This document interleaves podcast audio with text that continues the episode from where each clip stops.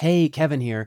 We are currently hard at work here at Philly Who, gathering, telling, and getting ready to share even more new Philly stories this fall. And in the meantime, we are revisiting some of our favorite Philly stories from the first three years of this podcast.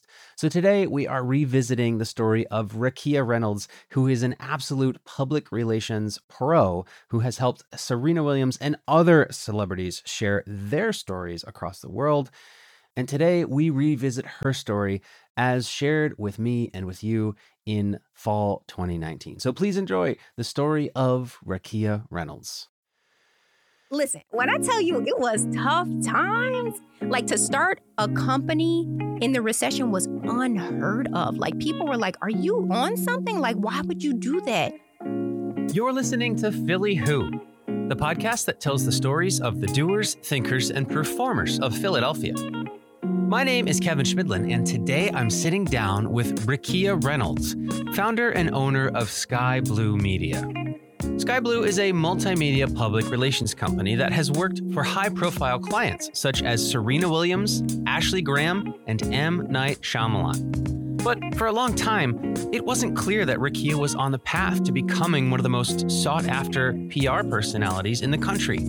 She spent years trying out different professions, and as they, one by one, didn't pan out, she reflected on her childhood. And there, she found her calling. The story of how Rakia Reynolds powered through a streak of bad luck, a layoff, and a recession is now on Philly Who. Stay tuned.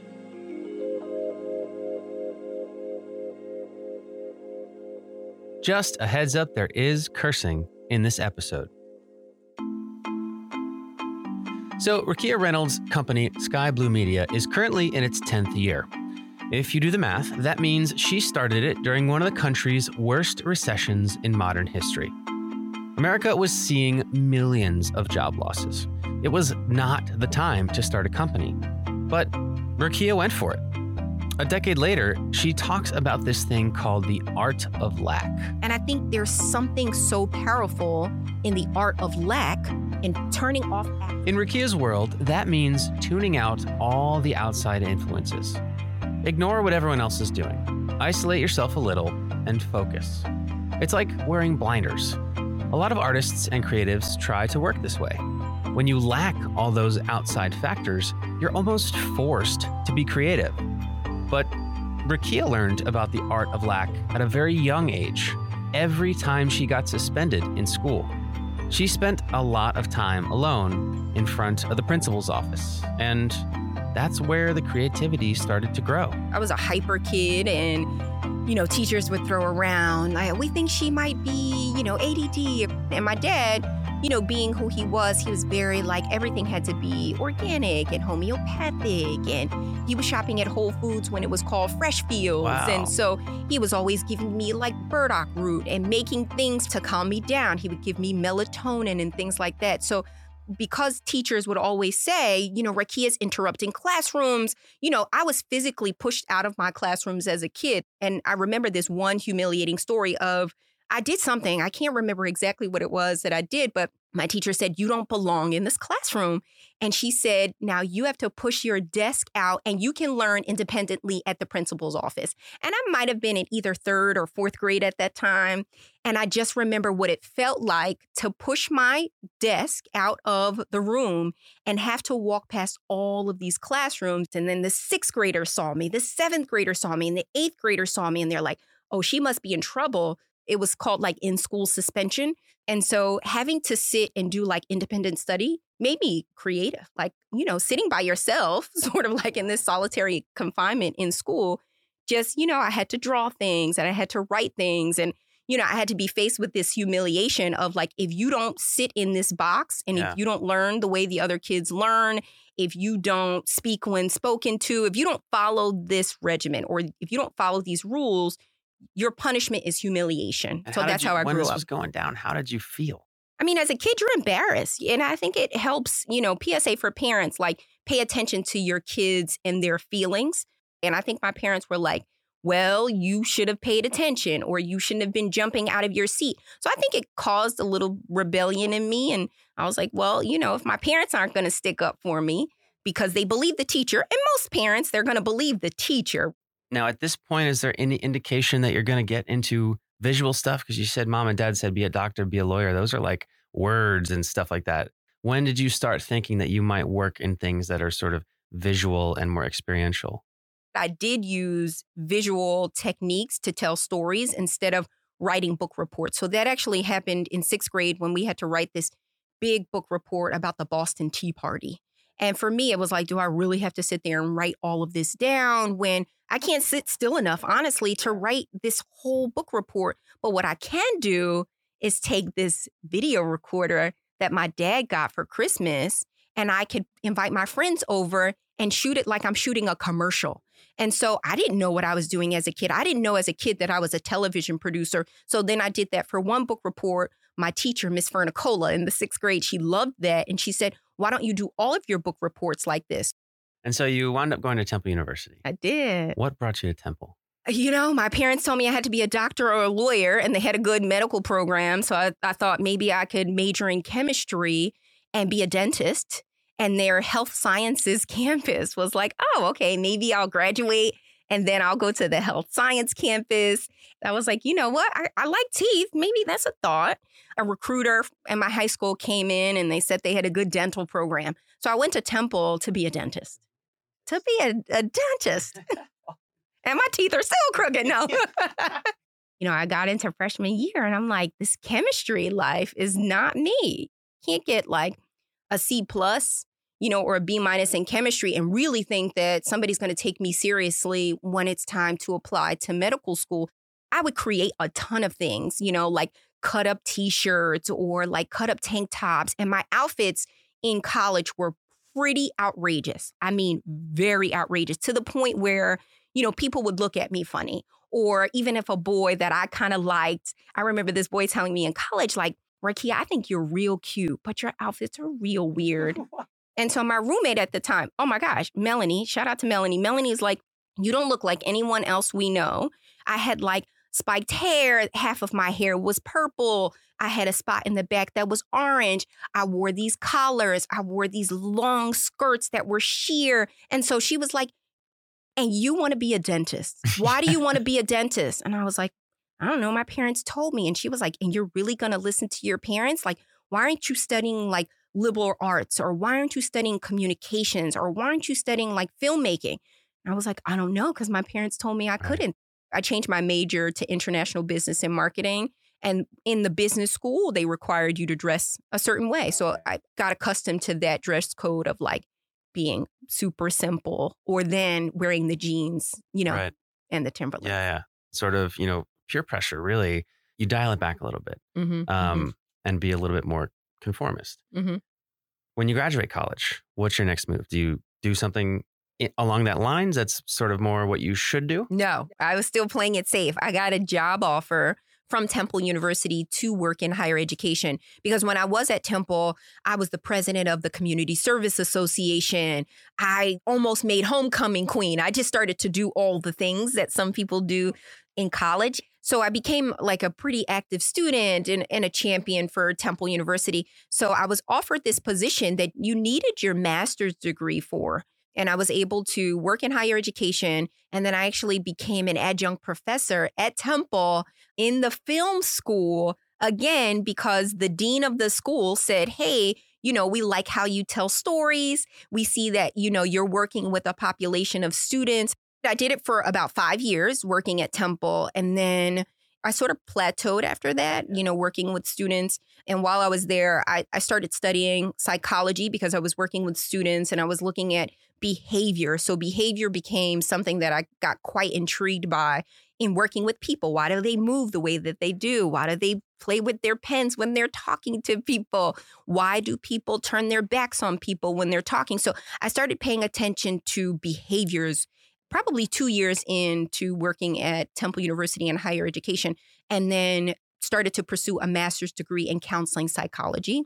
And then pursued this degree in counseling psychology, had a little bit of a run in with a student that, you know, I had these open office hours And I made a huge mistake. The first thing in psychology that they tell you in human behavior is you pay attention to cues and you pay attention to people. And someone said, you know, hey, Rakia, I think you need to check on blank. He's been acting a little funny. So I went up to this student's room and I went to talk to him, and he was performing a little differently and, and communicating a little differently than he normally would. I did all of the right things. I kept the door open. We talked, and I said, okay, I'm going to go back down to my office because I had these open office hours from 10 to 4. Go back down to my office and document this and maybe call someone that can help him out. Maybe about an hour later, the same student came down and said, "Hey, I want to finish our conversation. Can we, you know, finish talking?" And I said, "Great. Let me go grab some water or I think grab some tea or something like that and I'll be right back." And when I turned my back for less than 10 seconds and he closed the door and it was like, Rakia, you really messed up. He closed the door and basically had me in this room with him. And my assistant at the time, you know, knocked on the door because the door was locked. So when he closed the door, he locked the door. And so Annette, uh, this woman, was my assistant at the time, and she knew I never locked my door. And she said, Rakia, is everything okay because you closed the door and you locked it? And he looked at me, and I was like, maybe this is my cue not to say anything. Like I had never been in a situation like this. And I think it was just so heavy at that point. I had you know, listened to all of these people. I was doing, you know, this intake with students and things. And when he locked the door, it caused me to get into a little bit of a panic like what is the rest of the day going to look like? And it ended well. You know there were all of these procedures that we had to follow. Since my door was locked my assistant you know called the police. He wasn't violent or anything but it was the moment that the door was locked and i was faced with this decision of like you did something wrong. Maybe this isn't for you. I turned my back on him. I turned my back on him just uh, less than 10 seconds turning my back on him. And that just, oh, you know, for me, that was an awakening moment for me saying, and talking to my parents about it, they're like, are you going to be able to be the type of individual that has these kinds of encounters and you would have to take this home every day?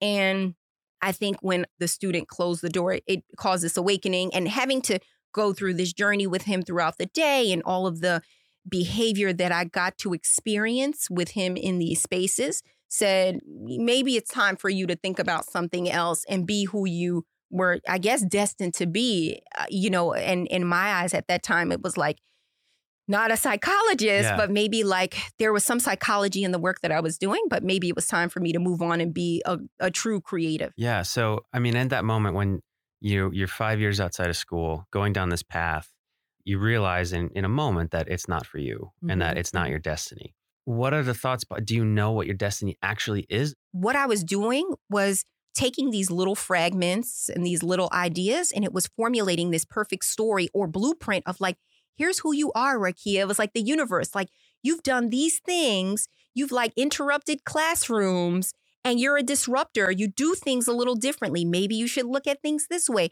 Counseling psychology was a way for you to understand consumer behavior and why people do the things that they do.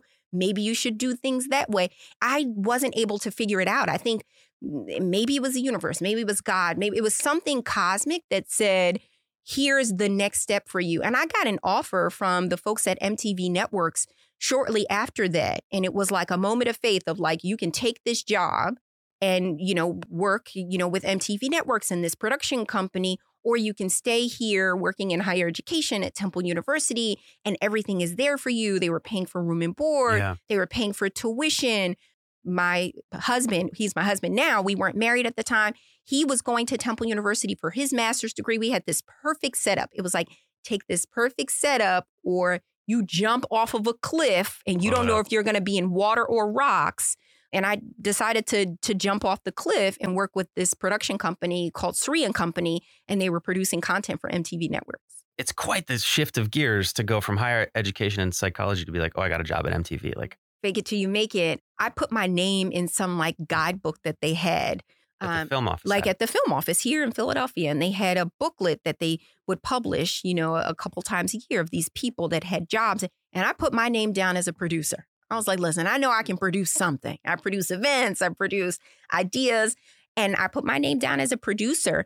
And I got a call from someone at Lucky Magazine. I think this is how it happened. I got a call from someone at Lucky Magazine and they said, Have you ever produced a fashion editorial? I was like, oh, oh, shit. Maybe I haven't produced a fashion editorial, but I told them, I was like, listen, I've produced things in the past.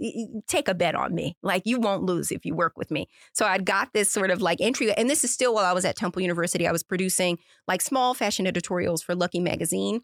And then I was building up my resume in the film office's film book, and a production came to town in Philadelphia. They were producing this pilot. The writers of My So Called Life and Degrassi High, they wanted to do another sort of teen scripted drama series, and they were looking for local producers who knew their way around the city and knew how to, you know, work with catering companies. Yeah. It was really like a production assistant role.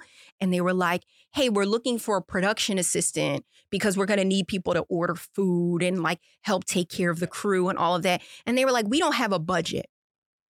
We need you to work for free for about two weeks. And if you take this job, the series may get picked up with MTV networks. It may get picked up. It wasn't even a sure wow. thing. I can take this and run with it, or I can stay and pursue, you know, my master's degree, given everything that had gone on with the counseling psychology and all of that. And I have this family and, you know, and I can be safe, or I can like, you know, just go ahead and jump off a cliff. And I jumped off. You jumped off the cliff, and how did the landing go? Oh, it was tough. It yeah. was hard because, you know, like my husband was in grad school, you know, we had no money at all. I mean, like for those people that are in grad school, you know what your like stipends are and like what you're getting. And it, it's not a ton of money.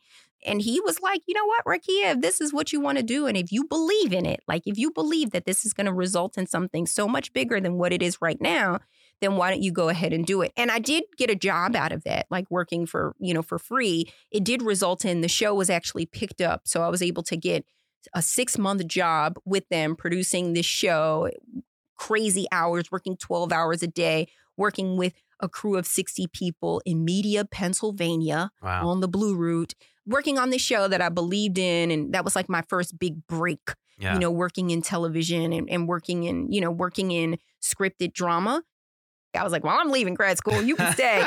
he finished his graduate. yeah, one of one of us will win. And he finished his master's degree and I went on to work in television. Wow. And so how long did you work in television? I worked with that production company for about a year and then I started working in for another production company here called Banyan Productions and they produced like reality real television for TLC and Discovery Health and I went on to do that for the next 2 years. Gotcha. And did you feel at that point that you were finally on the right track for your destiny? I did. That's when I started to get like an inkling of like, hey, Rakia, this is where you belong. Because I worked in these very creative spaces and I felt like I was my most creative self at that time. I started to do a lot of writing and reflecting. And I was like, wow, this is this is life. Like this is what life should be like. You know, you get up and you're excited about what you're doing and you're excited about what might come in another week or another year. So that's when I started to feel like, yeah, this is this is who I am. This is my destiny. Yeah. So, how did your time as a TV producer come to an end?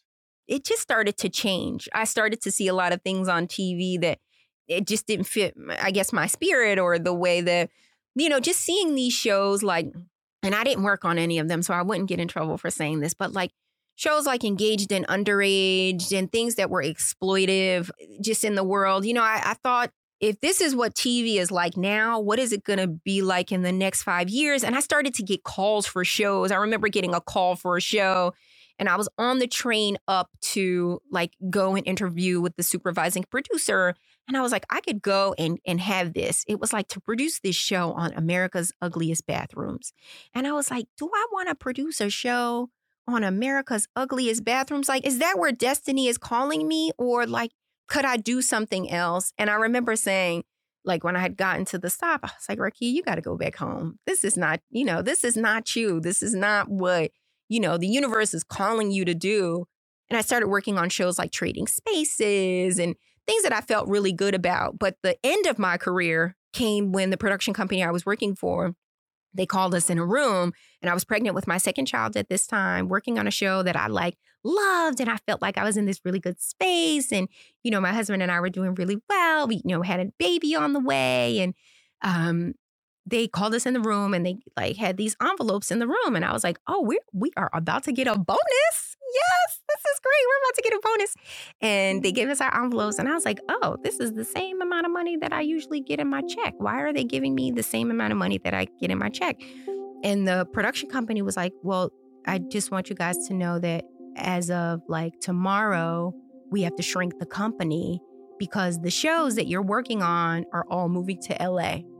And I was like, I'm sorry. I oh, I can't go to LA. Like, I'm pregnant. Like, and we, you know, we are renting this fun apartment in South Philly and we've got this whole life going on. And they were like, oh, we won't have jobs for you guys after the next two weeks. So this is your last check. And that's when a, like a ton of bricks hit me. Like, up until now, everything's kind of worked out. Like when something didn't pan out, something else would come in, one door closes, another door opens. And at that point, it was like, oh no, the door is closed for good. Wow. The door is closed for good. You you have nothing now. Coming up, you'll hear how Rakia was forced to take a hard look at her life and completely reset, and how, contrary to conventional wisdom, she would start a business during a recession. And soon, that business would have her sitting in the living room of Serena Williams. Stay tuned.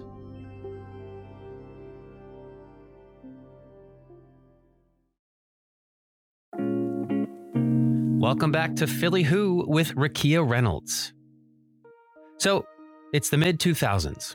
Rakia Reynolds is a TV producer for MTV who is loving life, pregnant with her second child. But then one day she gets called into a conference room at work and is unexpectedly laid off. Everything changes.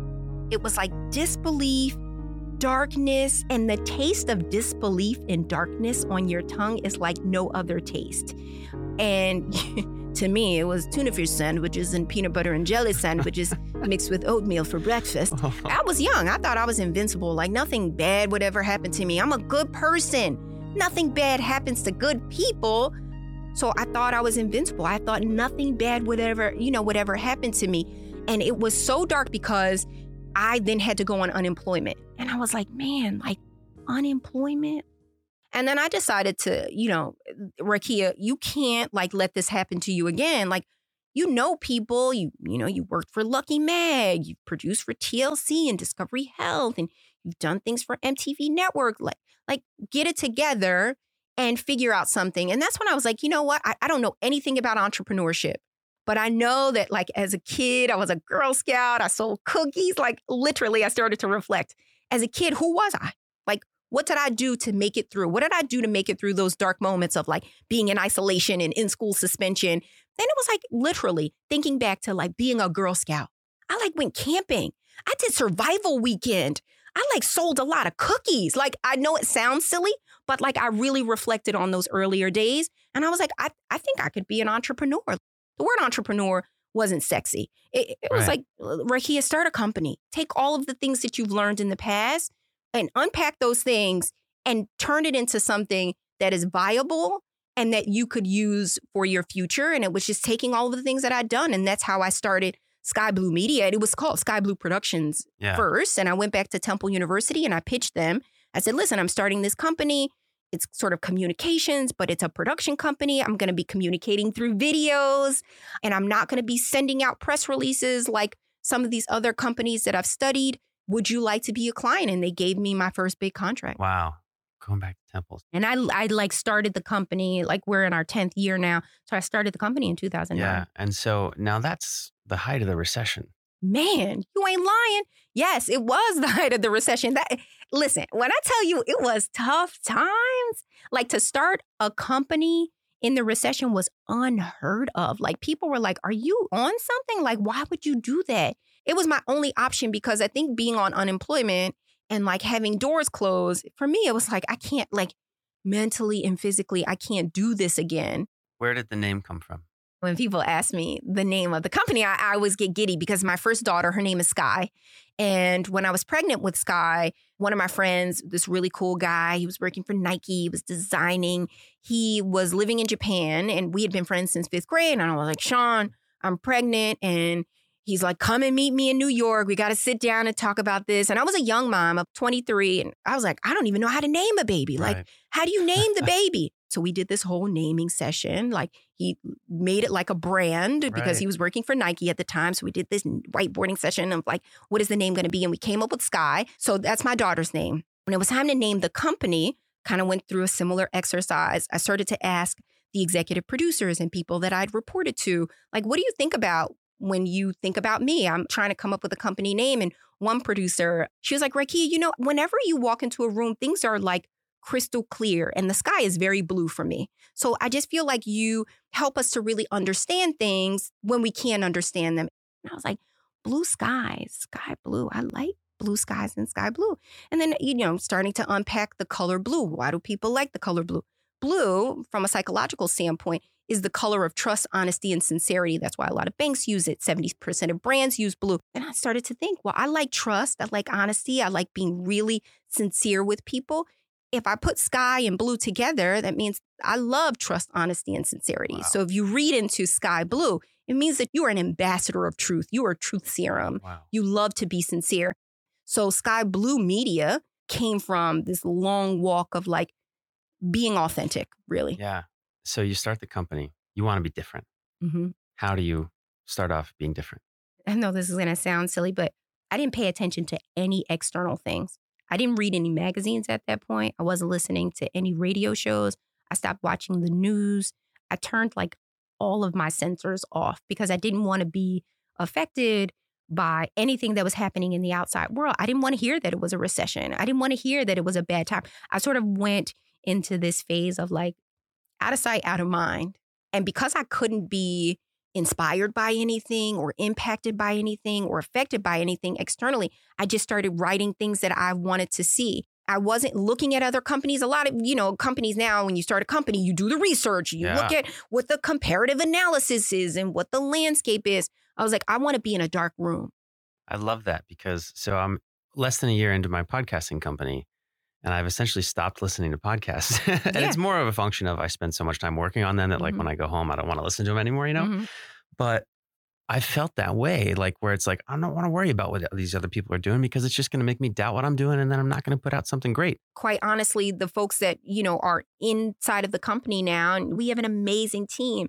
And I feel like all of those folks are creative. And, you know, a lot of people will ask, you know, where does creativity come from? And if you unpack, like, a lot of creative people are creative because they've encountered some sort of lack or they haven't had something and they had to create their own thing. And I think there's something so powerful in the art of lack and turning off access and turning off resources and turning off influence, I still feel like as an agency, we have to be creative every day and we cannot be influenced by what's going on now. Now, obviously, we have to be on top of trends and we have Right. to know what's going on, but I think there's a way to carve out the outside influence and be inspired by the psychology of human behavior and the way that people think and they act. We draw our roots more from that than like, oh, these people are doing this, these people are Right. doing this, we should do this. Was there a moment where you either got a client or produced something where you thought, this is it, this is here to stay? there were like these little building blocks of like, you know, we got to do this amazing event with the sartorialists very early on at Skai Blue Media, maybe two or three years in. And then we started working with the city of Philadelphia on some things. And then we got a call from a very famous car rideshare company that rhymes with Luber. And then I got this call from Serena Williams' manager. My memory tastes, that's how I remember things. And I remember eating lunch and there was a taste in my mouth when her manager called and said, Hey, you know, we saw you doing this thing on HSA and you were talking about the importance of people being online a little more and Facebook. And I was talking about Facebook and Instagram and a whole bunch of social things. And they were like, you know, Serena wants to meet with you because she wants to see if you'd like to work with her brand. And I was like, oh, well, let me check my schedule real quick and call you back to tell you my schedule. Because I, I was so surprised. I'm like, is this really Serena Williams' manager calling me? So I hung up. I called my husband. I was like, hey, this man just called me and he said he was like the manager for Serena Williams and he wants to set up this meeting with me. And and my husband was like, why are you on the phone with me? Mm. Well, call them back. And I was like, well, what if they want to meet with me now? It's Father's Day weekend. You know, I have this thing playing with my dad and blah. Then I called my dad and my dad was like, girl, I don't care about Father's Day weekend. Like, you go ahead and like live your life. So I called back. They were like, well, we want you to fly out here on Saturday, and then we're going to have you meet with Serena on Sunday. This was at her house in Florida. I was like, is this for real? Like, Yeah. still, like, is this for real? Is this a, like, is somebody else going to pick me up and take me somewhere and lock right, me? You know, right. The MTV So- peeps are back. You're on Punk'd. Exactly. I'm like, this is not real. So I actually had my husband come with me and pretend he was my manager. I was like, hey, you know, I've got to bring my manager with me on this trip. And they were like, okay, uh, all right, fine. So they picked me up on a Sunday morning, this big white car, and her manager, you know, drives, you know, my, myself and my husband to the house. And we get there and her dogs are running around and sitting in her living room. And I'm like, oh, this is my manager. And he's like, oh, you know, Serena will be in shortly. And I'm sitting on the couch and I'll never forget Venus pops up from around the corner. She's like, Do you want some popcorn? And I'm like, This is real. that is Venus Williams. She asked me if I wanted some popcorn. I was like, I don't mind if I do. Yes, I would love some popcorn. She gave me some popcorn, walked away like it was nothing. Then Serena walks in. She's like checking her mail, doing normal thing. She sits down next to me. She's like, Hey, Rakia. And I'm like, Oh my God, she said my name. Like, this is for real. Like, so my husband's looking nervous. You know, he's sitting across from me. Her manager's sitting over here. She's sitting right next to me on the sofa. He asked me a bunch of questions. Why did I want to work with her? She also asked me why I used my hands when I talked. And so then I sort of geeked out and I said, I use my hands because that's how people trust you. And I like to, you know, talk with my hands. And so she kind of looked at me and she's like, okay. Um, and she's like, all right, you know, this is over. I mean, the, the, uh, you know, okay, cool. I, I have to go to practice right now. Do you want to come to practice with me? And I'm like, yes, I would love to come Uh-huh. to practice with you. I, I sure would. And I'm like dressed in this, like at the time, it was like this denim wax and this long sleeve shirt. And it was hot outside. And then Venus actually asked my husband to stay behind. She's like, You look pretty strong. I need to move some pool furniture. Can you stay behind and like help me move this pool furniture? And I, I guess that was a way for her to, you know, not have my manager come Yeah. with me. And I'll never forget, we got in the car. Her hitting partner drove. She was sitting in the front. I was sitting in the back seat. And she looked at me and she's like, Rakia, now be honest with me. Is that your man or your manager? And I was like, shit. She got me. Yes. I was like, you know what? I'm sorry. I was nervous this whole time. I didn't want to say anything, but like, that's my husband and I brought him along. And I, you know, no, he's not my manager for real, but like he helps me with business decisions. So I want him to come. She was like, oh, all right, girl, like, please. and I was like, okay, that's the end of that. No manager for me. right. Yeah. yeah. And then the day went on and we went to practice. And I, I actually started working with her three weeks after that. Wow. It's brilliant. the first thing I thought of when you said that I'm bringing my manager, did you guys make them get you two hotel rooms? no, that's the thing. I, that might have been the giveaway. Yeah. I, well, we the, the thing was, yeah, we stayed in one room and we were purchasing our own tickets. So I figured I was like, they're not going to match it up. And but yeah, I didn't think it through. I was just like, "Mm, he's my manager, and they knew they knew when we walked into the room that he was not my manager. I, we were probably like matching at that point. Yeah, yeah, yeah. Oh my goodness, that's so funny, man. If you would have told Rakia on Wednesday that on Sunday you'd be going with Serena Williams to practice, and that your husband would be helping Venus Williams move pool furniture, probably wouldn't have believed that. No, I wouldn't have. And I feel like life has been like that ever since then. I still don't believe some of the people that we get to work with. We got a an email and it said from the office of M. Night Shyamalan. And I was like, what? I like forwarded it on to some other Skai Blue Media people and they were like, Rakia, we just got an email that said from the office of M. Night Shyamalan to come meet him in his office. So there have been a series of those things, you know, getting to work with amazing, brilliant, and I'm so fortunate and honored and blessed to be able to work with some of the brightest minds and the brightest people on the earth. Sometimes when I leave the office at night, if I'm the only one, I'll, I will look around and I'll be like, dang, Rakia, like, do you remember where you were? Do you remember where you were? But there's a piece of me, and I don't want to say this the wrong way, but there was a piece of me that always felt like you were always going to be something amazing. Like I always knew, like, you're going to be something amazing. I don't know what it's going to be, but you're going to be something amazing. And maybe that came from like trusting in myself or knowing that at some point in time, the dots were going to connect. I felt like, you know, I said this in a staff meeting the other day, like sometimes we collect all of these dots and at the end of the day, we've got to connect them. So I was collecting them, you know, through working and doing all of these things. And I was like, at, at some point they're going to connect. It still is a climb. It's a climb, and there are dark days. yeah. Let's talk about the effort to unite Philly around the push for Amazon to come here.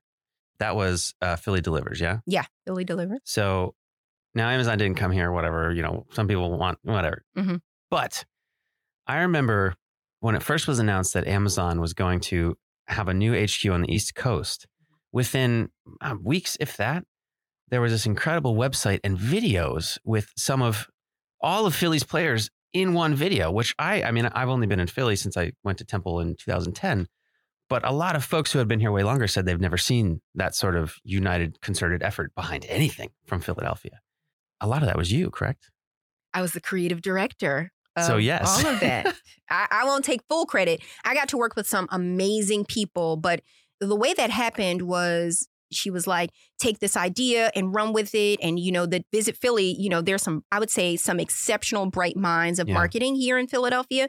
So there was an entire team that I got to work with at Visit Philly working on this, go back to my childhood, producing things, you know, in the video format. Instead of giving them all of these words, what should we give them? And it was like, we need to create these videos. And then, you know, other people will like the social campaign. And so it came down to all of these different teams bringing me on as creative director to work with the website people, to work with the forensic map specialist, to work with the social media team, to work with the copy editors. So it was such a life changing project because it had to happen in under eight weeks.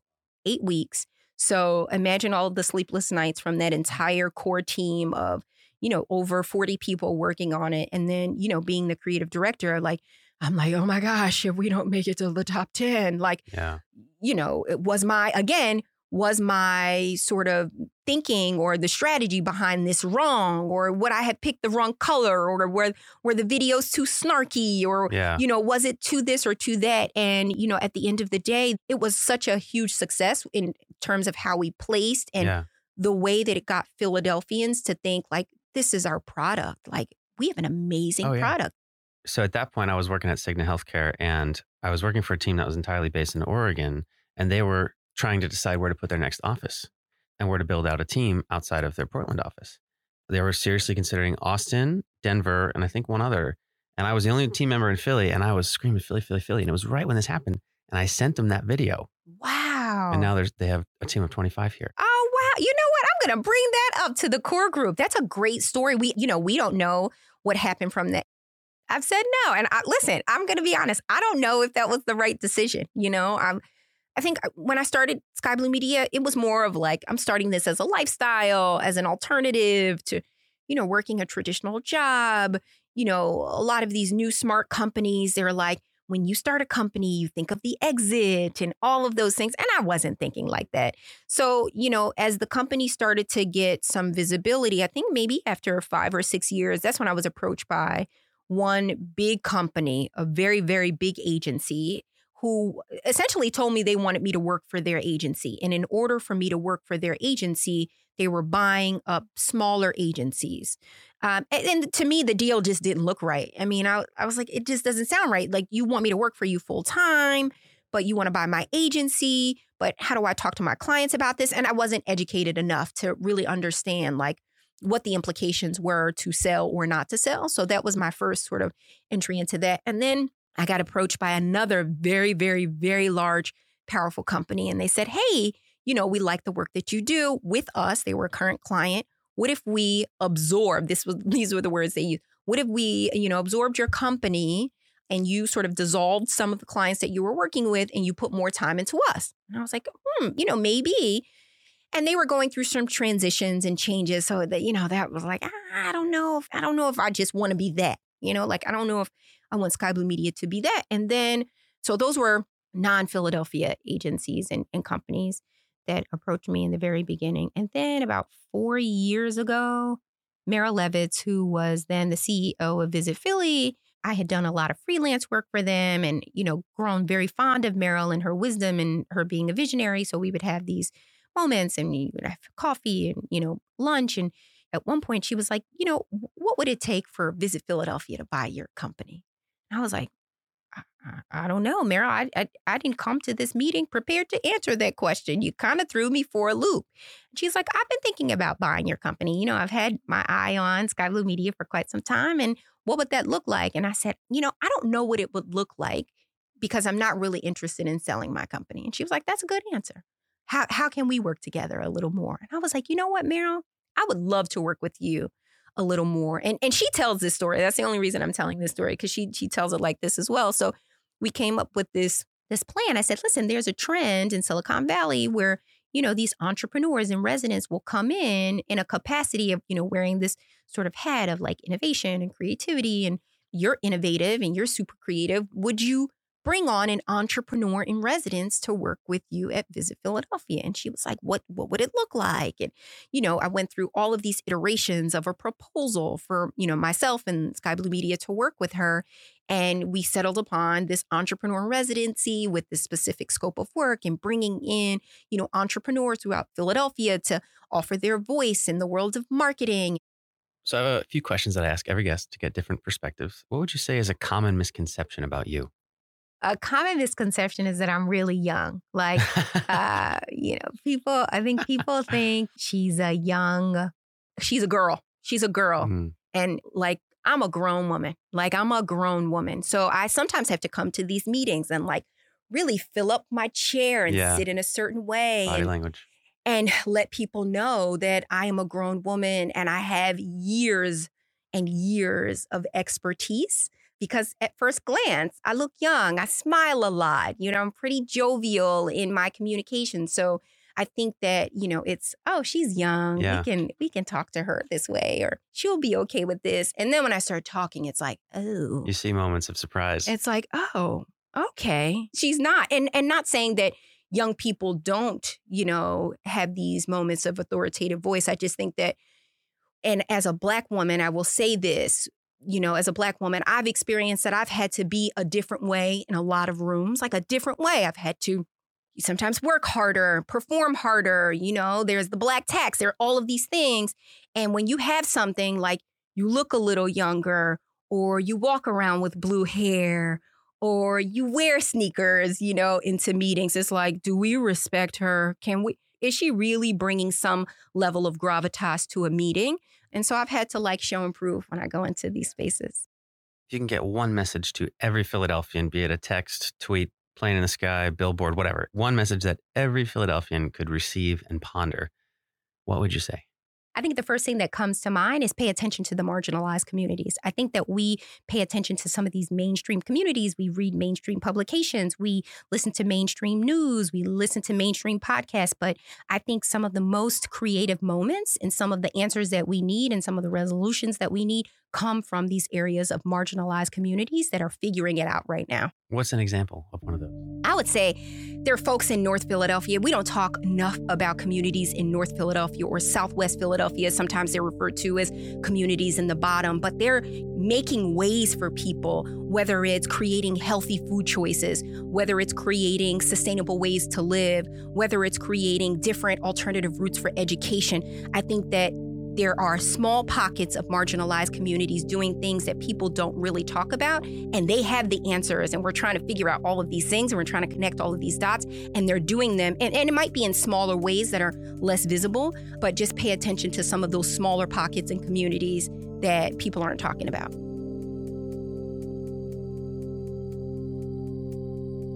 If you like the show, be sure to subscribe and leave a rating wherever you get your podcasts.